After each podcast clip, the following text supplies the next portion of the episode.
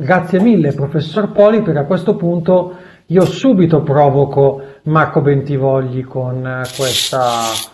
con questa provocazione, con questa, con questa suggestione del professor Poli. Il professor Poli ha parlato di, eh, simbolicamente ovviamente di Al-Qaeda del 21, eh, e, del, e del generale americano, ha parlato però soprattutto di cambiamento epocale del XXI secolo. Non ha mai nominato il Covid. Quindi da un certo punto di vista quello che ci sta dicendo il professor Poli è che lo smart working e l'evoluzione dei processi organizzativi eh, legati allo smart working e lavoro agile in qualche modo non sono figli del Covid, ma sono figli di un cambiamento di paradigma che dal Covid prescinde. D'accordo Marco Bentivogli su questo? Ma buonasera a tutti, sono assolutamente d'accordo. Eh,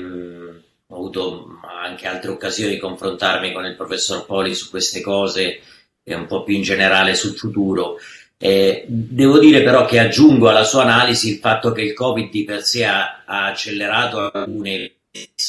di questi cambiamenti che già erano previsti. Eh, la mia riflessione è che eh, la grande trasformazione digitale, soprattutto nel lavoro, ha scongelato i due pilastri importanti, lo spazio, cioè il luogo di lavoro, che era sempre rigido, fisso, lungo tutta la giornata, tutta la settimana, tutto tutta, contemporaneamente i tempi di lavoro e per cui in questo caso gli orari.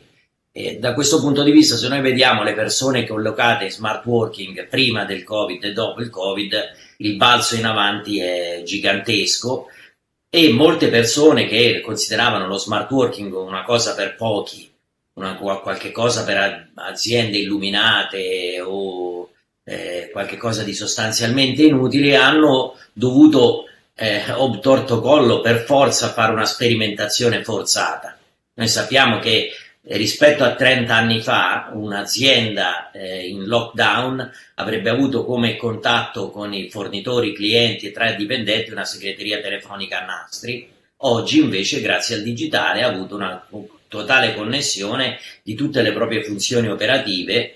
e la quota di, di persone, eh, diciamo il fatto che il, il, dibattito è stato assolutamente violentato, eh, io considero il nostro paese un paese eh, molto timoroso rispetto all'innovazione, è un paese sempre, sempre perplesso, sempre scettico rispetto al cambiamento. Ecco, questa forzatura ha portato di fatto a molte persone che considerano immutabili le organizzazioni, le organizzazioni aziendali, le organizzazioni sociali, le organizzazioni politiche, a dover per forza di cose rivedere anche perché chi ha avuto il coraggio di sperimentare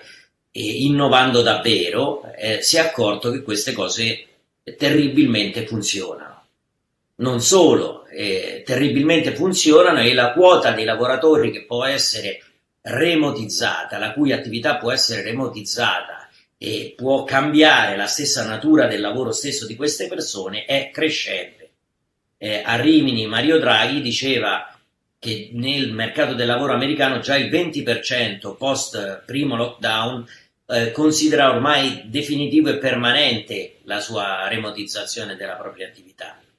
Attenzione, ovviamente c'è una grande distinzione, in Italia si è fatto molto più telelavoro che smart working, la grande differenza è eh, un, lo stesso lavoro che viene spostato a casa con le stesse regole, gli stessi orari, gli stessi aspetti disciplinari, la stessa retribuzione, lo smart working è un lavoro che cambia completamente natura perché è un lavoro su, per progetti e su obiettivi e per cui c'è uno scambio di reciprocità tra una maggiore libertà e, fidu- e autonomia che si dà il- al lavoratore in cambio di una maggiore responsabilità dentro un contesto di grandissima fiducia. Questo è lo smart working, non è appunto lo stesso lavoro fatto a casa. Da questo punto di vista, il cambiamento che viene spinto tramite il lockdown, io sono molto d'accordo sull'analisi che fa Diamond su questo perché le, le, le, guerre le pandemie effettivamente hanno spinto, se noi andiamo un po' indietro, ha assolutamente ragione Poli, ma ci sono,